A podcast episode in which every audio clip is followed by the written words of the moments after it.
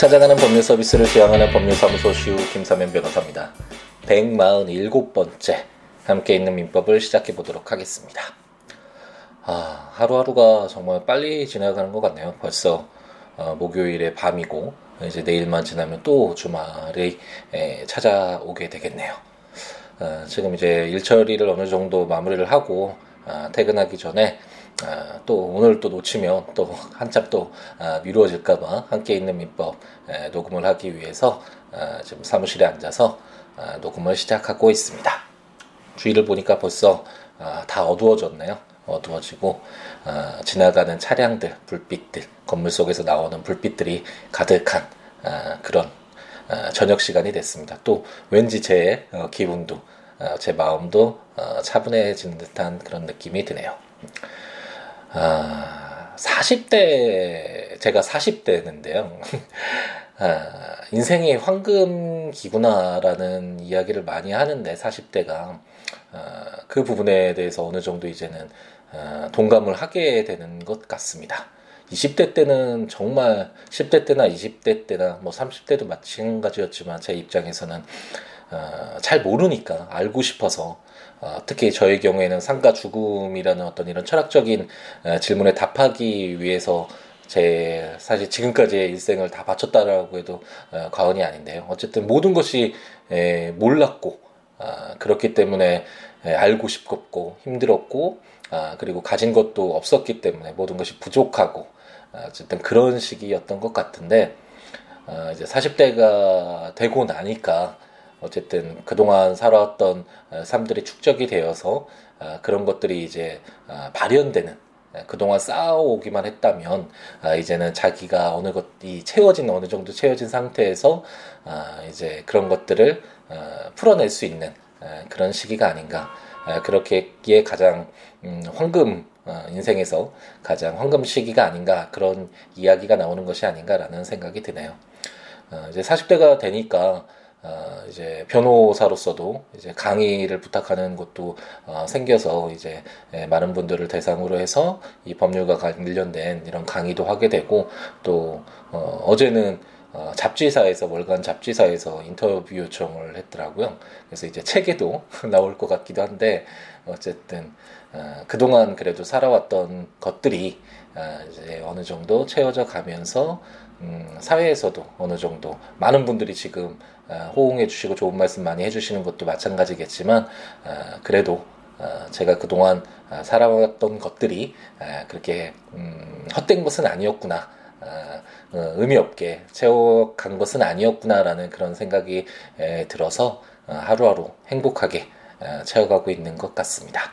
음, 어, 여러분들에게 이런 좀 즐거운 마음, 행복한 마음, 그리고 제가 가지고 있는 조금 한 것이나마 아, 제가 가지고 있는 것들 많이 좀 전달해 줄 수 있기 위해서 아, 좀더 노력해야 되겠다라는 그런 생각도 들고 어쨌든 어, 열정 어리게 하루하루 채워갈 수 있게 된 것 같아서 아, 요즘 기분 좋게 하루하루를 채워가고 있습니다. 함께 있는 민법으로 돌아갈까요? 제가 마음이 너무 또 차분해지니까 흡사 예전에 한창 제가 함께 있는 민법 팟캐스트 좋아했을 때 새벽에 일어나서 새벽 2시 방송 자주 하고 그랬잖아요. 어, 그때의 기분이 오늘은 좀 나네요. 어, 왠지 좀 조용하기도 하고 이 빌딩도 어, 좀 조용한 것 같고 제 사무실에 있는 빌딩도 조용한 것 같고 어, 주위도 아, 이제 봄이 와서인지 겨울이 지나고 아, 이제 봄이 와서인지 왠지 아, 기분이 좀 살랑살랑한 느낌이랄까요? 그러면서 차분해지면서 아, 뭔가 아, 제 자신을 다시 되돌아보게 되는 어떤 이런 아, 분위기가 형성되는 것 같은데 빨리 아, 여기서 벗어나서 함께 있는 민법 아, 채권의 소멸 사유 나머지 두 개 남았다라고 말씀드렸죠. 하나가 이제 면제 예, 그리고 나머지 하나가 혼동인데 아, 이렇게 면제와 혼동 한 개의 조문씩 아, 두 개를 읽고 나면 아, 이제 채권 총론이 어느 정도 마무리됐다 라고 생각하시면 될 것 같습니다. 제가 말씀드렸듯이 아, 이제 채권 총론이라는 것은 아, 채권이 발생하고 이제 채권 강론에서 아, 이런 채권의 발생과 관련돼서 뭐 계약, 매매 계약이니 임대차 계약이니 고용 계약이니 아니면 이런 계약이 아니더라도 당사자의 의사는 아니지만 어떤 불법 행위가 있었을 때 치료비 채권이 발생하잖아요. 치료비를 어, 갚아줘야 되는 그런 채무가 발생하는데 어쨌든 이런 계약이나 불법 행위나 뭐 사무관리나 이런 것들을 통해서 어, 채권이 발생했을 때 그런 채권에 공통적으로 적용될 수 있는 내용들을 어, 담고 있는 것이 바로 채권 총론 지금 공부하고 있는 이 규정들이라고 설명을 드렸죠. 민법 총칙에서 우리가 처음 시작했을 때 민법 전반에 에 걸쳐서 공통적으로 적용되는 내용들을 뽑아서 민법 총칙을 담아뒀던 것처럼 채권도 어, 그 깊이가 좀 어려운 부분이 있고 내용이 방대한 부분이 있어서 그 공통적인 부분을 뽑아서 어, 이런 채권 총칙이죠. 원래 총칙인데 이런 것들의 어떤 이론적인 내용들을 담아서 교과서에는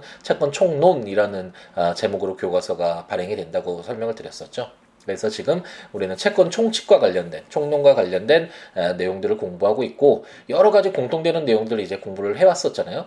채권의 목적이 어떠한지, 채권의 효력은 어떠한지, 수인의 채권자, 채무자가 있을 때는 어떠한지, 채권이 양도될 수 있는지, 채무가 인수될 수 있는지 이런 내용들 다 공부를 하고 아, 이제 마지막 분야로서 그래 채권이 아, 발생하고 존재했을 때의 어떤 효력 그런 모습들은 알겠다. 그럼 어떨 때 아, 그동안 있었던 채권이 없어지느냐 아, 이런 채권의 소멸 사유와 관련된 에, 공부를 하고 있는데 첫 번째가 뭐가 있었죠? 가장 뭐 일반적이라고 할 수 있는 변제 돈을 갚으면 채권이 없어지잖아요. 채무가 없어지잖아요. 그런 변제 부분을 공부했고 어, 약간 생소하긴 하지만 어, 이제 돈을 누구한테 갚아야 될지 모를 때 어디다 갚아야 될지 모를 때 아니면 돈을 받기를 거부할 때 이런 어, 이용할 수 있는 그런 제도로서 공탁 그러니까 규정들을 보았고 그리고 채권자가 채권도 갖고 채무도 갖게 됐을 때 원래는 채권을 음, 채무를 이행하고 또 채무 이행되는 걸 받고 이런 두 가지 절차가 이행되어야 되지만 채권자와 채무자가 둘이 합의해서 어, 퉁친다라는 이야기 많이 해, 드렸잖아요 이제. 어, 채권과 채무 퉁치 퉁쳐서 어, 내가 받아야 될 거 안 받고 네가 나한테 줄 거 주지 마라는 식으로 라는 식으로 이렇게 서로 없애는 거 아, 그런 것이 바로 상계 규정들이었죠. 약간 좀 어려운 내용이었는데 이런 상계도 상계를 하면 이제 채권이 없어지는 거잖아요. 그 양 당사자가 가지고 있었던 그 채권이 없어지는 부분에서는 뭐 동일하겠습니다.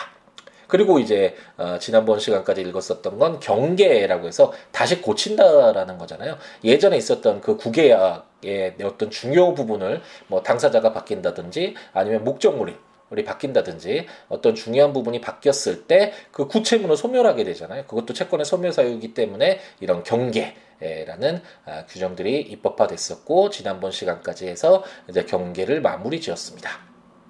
이제 남아있는 어, 채권의 소멸 사유가 두 가지인데 바로 면제와 혼동 이 두 가지만 보면 아, 이제 나머지는 지시채권과 무기명 채권은 이제 상법에서 자세하게 공부한다고 제가 설명을 드렸잖아요. 그리고 우리가 질권에서 아, 사실 이 내용을 어느 정도는 아, 좀 공부를 하긴 했었는데 거의 동일한 내용이라고 질권의 설정 방법 그 내용에서 나왔었잖아요. 그래서 약간 좀 어, 이색적인, 뭐 이질적인 내용을 담은 규정들이었는데 그게 구체, 적으로는 이제 채권 총론, 이 지시채권과 무기명 채권에서 이렇게 나와 있는 내용들이 그 전에 우리가 질권을 통해서 한번 아, 슬쩍 아, 맛보기로 봤었던 것이고 구체적으로는 이제 공부를 더 하고 싶으신 분은 말씀드렸듯이 이제 상법을 통해서 뭐 어음이나 아, 이런 아, 무기명채권, 상표권 뭐 이런 것들 내용과 관련돼서는 이제 상법에 상세하게 규정이 되어 있기 때문에 에, 그쪽에서 아, 이제 더 추가로 공부를 하시면 되고 간단하게 우리는 아, 지시채권과 무기명채권이 무엇이냐 아, 이런 것들을 그냥 간단하게 한번 조문을 읽어보고 아, 이제 채권 총론을 마무리 짓게 되겠죠. 그럼 오늘 이제 면제부터 한번 볼까요? 제 506조인데요. 면제의 요건 효과라는 제목으로 채권자가 채무자에게 채무를 면제하는 의사를 표시한 때에는 채권은 소멸한다. 그러나 면제로서 정당한 이익을 가진 제3자에게 대항하지 못한다라고 규정하고 있습니다. 이것은 어느 정도 우리가 어, 생각해 보면 알 수 있죠. 내가 면제해 준다는 건 어떤 의무가 있는 거 그냥 뭐 돈 갚을 게 있었는데 갑돌이가 을돌이에게 100만 원 갚아야 될 게 있었는데 야 너 너 돈 갚지 마. 아, 뭐 우리 친구 사이니까 그냥 좋은 걸로 하자. 내가 뭐 경제 사정이 요즘 괜찮으니까 갚지 마. 뭐 이런 식으로 면제해 준다는 얘기 좀 하잖아요. 어, 이것처럼 어떤 어, 채권이 있었는데 그 채권을 가진 채권자가 더 이상 그 채권을 이행하지 않아도 어, 된다라고 채무자에게 그런 의사를 표시하는 것을 바로 면제라고 하고 뭐 우리 일상에서도 많이 쓰죠. 뭐 돈 갚을 거 있었는데 대학교 대학생 시절 때 사실 뭐 몇천 원짜리 밥 한끼 얻어먹고 이런 것들이 굉장히 컸잖아요. 근데 그런 것들을 아, 밥 내가 살게. 너 뭐너 뭐, 나중에 살 거 있는데 그거 뭐 안 사도 돼. 내가 사줄게. 뭐 대신 사줄게. 뭐 이런 식으로 그게 다 사실 구체적으로 법리적으로 따져 보면 법률적 관계에서는 아, 면제를 해준 게 되겠죠. 그런 것이 면제고 면제를 하면 당연히 채권이 소멸되니까 이런 채권의 소멸 사유로서 어, 면제를 규정하고 있다라고 생각하시면 되겠습니다. 근데 하나 참고로 봐야 될건 어, 단서 조항인데 면제로서 정당한 이익을 가진 제3자에게 대항하지 못한다. 이것은 어떤 내용일까요?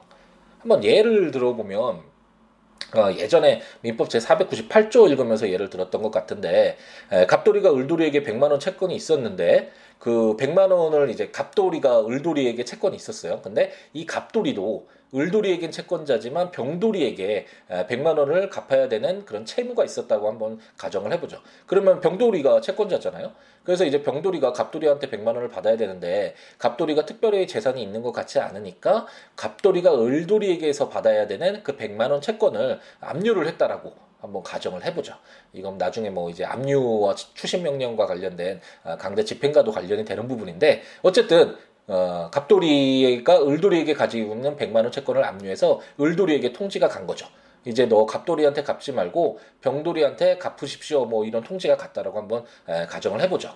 그러면 이제 병돌이로서는 비록 갑돌이 재산이 없어서 100만 원 못 받았지만 어, 을돌이가 어차피 갑돌이에게 줘야 되는 그 100만 원 자신이 받게 될 것이니까 어, 뭐 이렇게 크게 에, 뭐 문제 없이 에, 이렇게 지내고 있었는데 갑자기 갑돌이가 화가 나서 병돌이한테 화가 나서 을돌이한테 가가지고 이제 내가 너에게 받아야 될 100만 원 있잖아. 그거 채권 면제해 줄게. 라고 한번 했다라고 가정을 해보죠.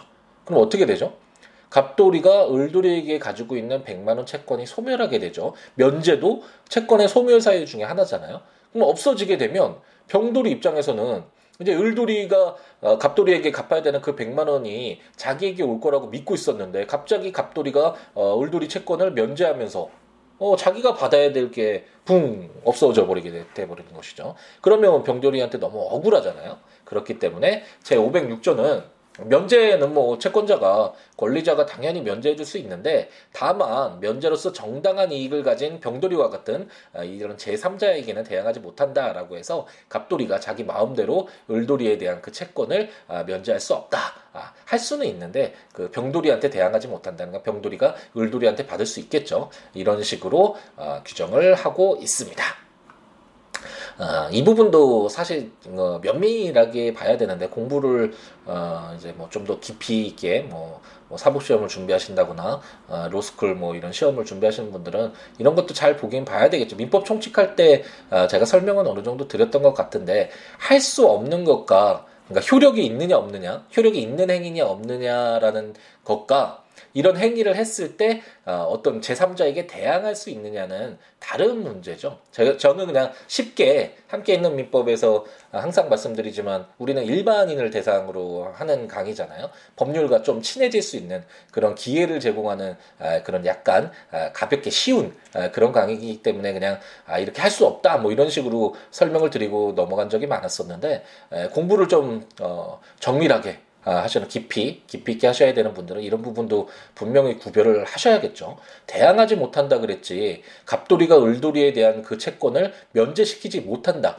면제하면 그 효력이 없다라고 규정하고 있는 것이 아니잖아요. 그래서 이 부분은 분명히 구별을 해야 됩니다. 갑돌이는 면제할 수 있는 거죠. 자기 권리니까. 하지만 그것이 그러한 행위의 효력이 제3자, 병들이와 같은 이런 제3자에게 그 효력을 주장하지 못한다라는 것일 뿐이지 하지 못한다, 효력이 없다와 대항하지 못한다라는 것은 아, 분명히 구별되는 개념이라는 것은 한번 참고로 아, 깊이 있게 공부하실 분들만 한번 염두에 두시고 우리 함께 있는 민법 지금까지 같이 하셨던 분들은 그냥 가볍게 아 그렇게 안 되는구나 아, 면제로서 피해를 보는 제3자가 있을 때는 또 마음대로 또 이렇게 면제를 할 수 있는 건 아니구나라는 정도로 이해하고 넘어가도록 하겠습니다.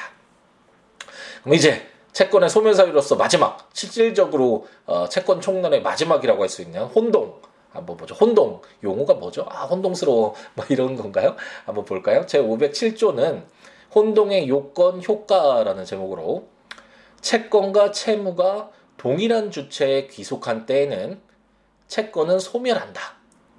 그러나 그 채권이 제3자의 권리의 목적인 때에는 그러하지 아니하다라고 규정을 하고 있습니다. 혼동 어디서 들어보지 않으셨나요? 혹시 기억나시는 분이 있을지 모르겠는데 물건편에서 191조였죠. 어, 혼동으로 인해서 물건이 소멸되는 것을 어, 규정하고 있었습니다. 그때 공부를 했었었는데 아 혼동스러워 혼동이라는 말이 용어가 뭔가요? 막 섞여가지고 어지럽다라는 거잖아요. 막, 어, 그, 막 뭐라 그래야 되나요? 이게 하나로 섞여가지고 원래 섞여서는 안 되는 건데 그래서 막 어, 섞여 있는 그런 모습 그것을 뭐 혼동이라고 많이 하는데 아, 그렇기 때문에 그것을 생각하고 접근을 하시면 됩니다. 여기 제 507조에서 나와 있듯이 채권과 채무가 동일한 주체에 기속할 때 그러니까 어, 예를 들어서 한번 볼까요? 갑돌이가 울돌이에게 100만 원 지급해야 되는 채무가 있었는데 울돌이가 그 채권, 갑돌이에 대한 채권을 병돌이한테 양도했고 그 병돌이가 울돌이로부터 받은 그 채권을 갑돌이에게 또 양도했다고 한번 가정을 해보겠습니다. 이게 어떻게 되는 거죠, 그러면? 갑돌이는 분명히 을돌이에게 100만 원을 주어야 되는 채무가 있는데 어떻게 돌고 돌고 이렇게 하다 보니까 자기가 어, 병돌이가 어, 을돌이에게 가지고 있는 을돌이가 갑돌이에게 가지고 있는 그 100만 원 채권을 갑돌이가 채권자가 돼버린 거죠. 이것처럼 채권과 채무가 동일한 갑돌이에게 속하게 된 것이잖아요. 아, 그럼 이게 채권과 채무가 이게 혼란스럽게 또 혼동이 되는 거죠. 막 합쳐지는 거죠. 예, 이런 내용이 바로 아, 혼동이다라고 생각하시면 되겠고 그때는 당연히 채권은 소멸한다. 라고 해서 채권의 소멸 사유로서의 혼동을 규정하고 있습니다. 왜일까요? 갑돌이가 100만 원 채권 100만 원 받을 권리자이면서 100만 원 지급해야 될 의무자잖아요. 근데 다 자기가 채권도 있고 채무도 있는데 굳이 뭐 채권을 계속 남겨둘 필요가 전혀 없으니까 그렇기 때문에 이렇게 채권과 채무가 아, 혼동스럽게 하나로 합쳐져서 동일한 주체에게 기속될 때에는 아, 채권은 소멸한다. 아, 라고 규정하고 있는 것이 혼동이다. 라고 생각하시면 되겠습니다. 여기서도 단서가 또 있잖아요. 그 면제랑도 비슷한데 이런 건 어떤 것이 있었을까요? 을돌이의 갑돌이에 대한 그 채권 100만 원 채권에서 어, 질권이 설정되어 있었다라고 한번 가정해 보죠. 이제 막 연결이 되죠. 그러니까 만약 처음이었다면 어, 이게 또 무슨 내용인가? 이거 우리나라 말이 맞는가? 막 이런 어떤 의심이 될 수도 있는데 이제 공부를 했기 때문에 어느 정도 이해가 되잖아요. 권리 질권하면서 이런 채권 어, 을돌이가 갑돌이에게 받아야 되는 100만 원 채권에 대해서 질권을 설정할 수 있다라고 아, 우리가 배워왔었죠. 그렇기 때문에 이렇게 질권이 설정되어 있었다면 그럼 질권자가 있을 텐데 뭐 병돌이라고 한번 해보죠. 그런데 어떻게 돌고 돌아서 그 권리가 어, 갑돌이에게 기속이 됐습니다. 그래서 채권자도 갑돌이, 채무자도 갑돌이라고 해서 그 혼동으로 해서 그 채권이 없어져 버린다라고 한다면 그 채권에 대해서 어, 질권을 설정해서 질권자로서 담보물을 가지고 있었던 어, 그 질권자 병돌이에게는 해가 되겠죠. 어, 면제랑도 마찬가지죠. 어쨌든 어, 당사자가 당사자의 면제는 당사자의 의사표시로 채 권리자가 마음대로 면제를 소멸시킬 수 있는 것이고 혼동은 채권과 채무가 동일하게 기속된다 동일한 주체에게 기속된다는 그런 사실 때문에 발생하긴 하지만 그렇다고 하더라도 어, 보호되어야 될 제3자가 있을 때는 어, 그런 의사표시나 그런 현상만으로 그런 권리를 어, 무조건 소멸하게 해서는 안 된다라는 어, 그런 취지겠죠. 어, 면제와 비슷하게 이 혼동에서도 어, 그 채권이 제3자의 권리의 목적인 때 뭐 권리질권, 권리질권의 목적일 때는 어, 혼동이 있었다라고 하더라도 그 채권이 소멸하지는 않는다라고 어, 규정을 하면서 어, 제6관 혼동까지 마무리가 되었습니다. 어떠신가요? 채권 총론 부분이 사실 굉장히 어려운 부분이거든요. 조문으로 봤을 때 사실 어, 민법 총칙이나 물권 편에 공부를 할 때보다는 약간 수월하게 느껴지실 수도 있을 것 같은데 제가 어, 강의를 진행하면서도 조문 자체가 어, 그렇게 어렵지 않았네라는 그런 생각이 좀 드는 것 같기는 합니다. 하지만 이걸 좀 깊숙이 들어갔을 때 이런 좀 여러 가지 판례들이나 이런 법리들 같은 학설들이나 이런 것들을 공부를 할 때는 굉장히 좀 어려운 내용이 있고 좀 쉽지 않은 그리고 다수의 또 권리자 의무자가 나오는 또 수인의 채권자 채무자와 같은 그런 내용들은 상당히 좀 어렵긴 했었잖아요. 에, 그래서 쉽지는 않은 내용인데 어쨌든 우리가 어, 함께 있는 민법에서 법률과 어, 친숙해지는 기회를 갖는다라는 이런 목적 하에서는 채권 총론 뭐 아, 그렇게 어렵지 않게 아, 읽어 나가면서 아 이런 제도가 있구나, 아 이런 내용이 있구나, 아 채권이라는 이런 것이고 아 채권에 공통적으로 이런 내용들이 적용이 되는구나라는 정도로 아, 이해하고 아, 넘어갈 수 아, 있지 않았을까라는 생각을 해봅니다. 네, 다음 시간에는 이제 지시 채권과 아, 무경명 채권 조문 수는 좀 많은데 아, 될수 있으면 빨리 한번 읽고 그냥 아, 넘어가거나 아니면 좀 조문이 조문 수가 그래도 한 15개, 20개 정도는 돼서 한 번에 안 끝날 수도 있겠는데 1, 2회에 걸쳐서 어쨌든 지시 채권과 무기명 채권. 제가 설명을 드렸죠. 어떤 것인지 지난 시간에. 지시 채권 그러면 어음 생각하시면 되고 무기명 채권 그러면 상품권 생각하시면 된다라고 설명드렸는데 이 내용이 어떤 것인가 민법은 일반법이잖아요. 가장 일반 사, 사적인 어떤 분쟁의 기준이 되는 어, 사법에서의 일반법이고 당연히 그렇기 때문에 지시채권과 무기명채권도 일반법으로서 간단하게 언급하고 있다. 예전에 민법총 측에서 법인을 규정하고 있듯이 이렇게 규정해 하고 있는 것이고 이런 것들을 이제 특별하게 더욱더 어, 자세하게 에, 규정하는 것들이 특별법인데 특히 상법에서 거의 민법과 동일한 어, 양 엄청나죠. 어, 이런 규모의 엄청난 조문으로서 어, 상세하게 규정하고 있다라고 생각하고 어, 접근하시면 될 것 같습니다. 예, 조문들 뭐 그 조문 그렇게 길거나 어렵지는 않는데 그래도 조문을 읽으면서 함께 있는 민법 들으시면 좋으, 좋으니까 아, 국가법령정보센터 아, 인터넷에 가셔서 아, 민법 치셔서 해당 조문들 읽으면서 아, 제 강의를 들으셔도 좋고 제 전자책으로 함께 있는 민법, 아, 민법 총칙 물권편, 채권 총론, 채권 강론, 친족편, 상속편 다 발간이 됐잖아요. 아, 그거 구입하셔서 해당 조문과 설명들 들으시면 좋고 그리고 좀 더 공부 깊게 하시는 분들은 그 전자 책 에서 읽어주는 기능 활용해서 틈틈이 짜투리 시간에 잠자기 전이나 뭐 식사할 때나 아, 들으시면서 해당 조문과 설명들 한번 엉, 그, 거기서 읽어주는 거 따라 해보고 머릿속으로 그려보고 어떤 내용일까 어, 예측해보고 이런 식으로 공부를 해나가면 어, 약간 수월할 것 같고요. 어, 그렇지 않으면 제 블로그 siwo.net, siwoolaw.net 블로그에 조문들, 민법 조문과 설명들 올리고 있으니까 아, 찾아오셔서 아, 보시면서 어, 공부하시면 좋을 것 같습니다. 그 외에 여러 가지 뭐 좋은 이야기들 정말 많이 해주고 주시고 계시는데 siwo.net 제 블로그에 오시거나 아 그리고 어, 법률 외에 어떤 내용은 시우북스 어, siw55bookks.com, 시우북스.com에 오셔서 이야기 남겨주셔도 좋고요. 제가 이제 법률적인 내용은 어, 법률사무소 시우 블로그, 시우로 좀 내세 올리고, 어, 그리고 약간 어, 뭐 논어를 비롯해서 문학적인 어, 내용과 관련된 어, 글들은 시우북스.com에 올리고 있으니까 그쪽에 글을 남겨주셔도 좋을 것 같고 아니면 026959970 전화 주셔도 좋고 시우로 골뱅이 gmail.com 메일 주시거나 트위터나 페이스북을 통해서 아, 저랑 아, 이야기를 나누어도 좋을 것 같습니다.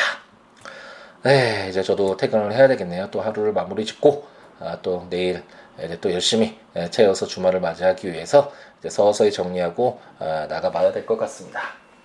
가끔가다 이렇게 창문 밖을 바라보면 기분이 참 제 감정이 변화되는 것을 좀 느낄 수 있는 것 같아요.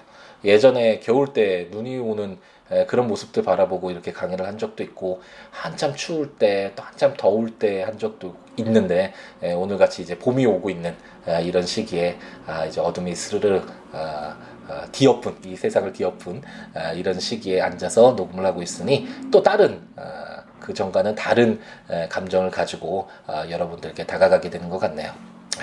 네. 어쨌든 감상적인 말 예, 여기서 멈추고 다음 시간에 지시채권, 무기명채권, 예, 이제 채권 총론의 정말 마지막을 아, 향해서 아, 달려가 보도록 하겠습니다. 오늘 저녁 시간 그리고 내일 예, 그리고 아, 다음에 만나 뵐 때까지 남은 시간 행복 가득하게 채우시기 바랍니다. 감사합니다.